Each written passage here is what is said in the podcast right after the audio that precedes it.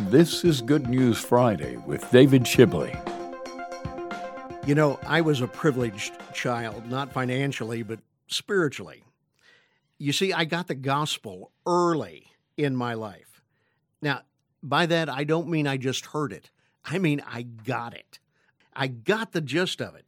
One of my first encounters with the gospel was through the four colored pages of a tiny little book, green on the outside, and it was aptly titled The Wordless Book. This little book is comprised of just four pages. The only printed content is colors, no words, just colors. The dark page points to the darkness of our defiance of God and His ways. The red page tells of Jesus' payment for our sins with His blood. The clean page reminds us that we are new when we receive His cleansing. And then the gold page assures us of a home with Him in heaven. The cover is green, encouraging us to be ever growing in our walk with the Lord. There it is, the beauty of the gospel, pure and simple. The concept for the wordless book came, not surprisingly, from the mind and heart of the great preacher, Charles Spurgeon. Having responded to a lucid unfolding of the gospel himself, Spurgeon now determined to get God's good news to many more children, including the disenfranchised and the illiterate. As a result of this, he conceived of the wordless book.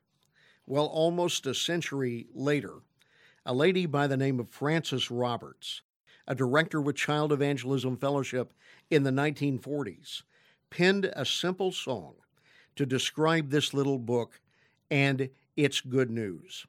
Wanting to keep the core of the gospel clear for even small children, she wrote, My heart was dark with sin until the Savior came in.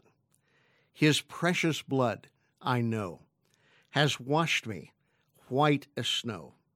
And in His word, I'm told, I'll walk the streets of gold. Oh, wonderful, wonderful day. He washed my sins away. Turning to the dark page, they would sing, and I sang as a child. My heart was dark with sin until the Savior came in. Then turning to the red page, His precious blood I know. And then turning to the clean page, has washed me white as snow. And then turning to the gold page, in His word, I'm told I'll walk the streets of gold. Oh, wonderful, wonderful day. He washed my sins away. Uh, let me ask you have you experienced that wonderful, wonderful day? Have you had that wonderful joy of knowing that your sins have been taken away? Hey, don't tell me that you can't make profound theology clear. The great preacher Vance Havner made this observation. He said, It's about time we gave up all this theological grand opera and went back to practicing the scales. Well, this podcast is a call to go back and practice the scales, to let the gospel recalibrate your life and give your heart a thorough tune up. All the majestic hymns of redemption are but a rearranging of the simple notes of salvation's sweet song. The world, of course, is growing more complex day by day. Well, just think about it. Uh, when television first came about in the late 40s and early 50s. All folks had to do was plug in the cord into the socket, and they selected from three snowy screen channels that were transmitting in real time. well, today, if you buy a TV screen, it seems you got to have a tech wizard of some kind to come and wire this intricate media system that we almost all of us have in our house.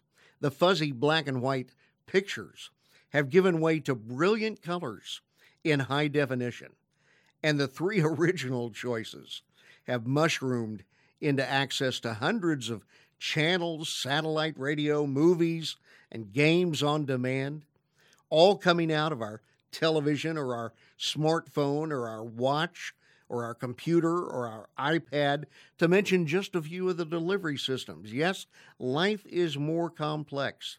And for our quote convenience, all of this input can be paused or recorded or played live.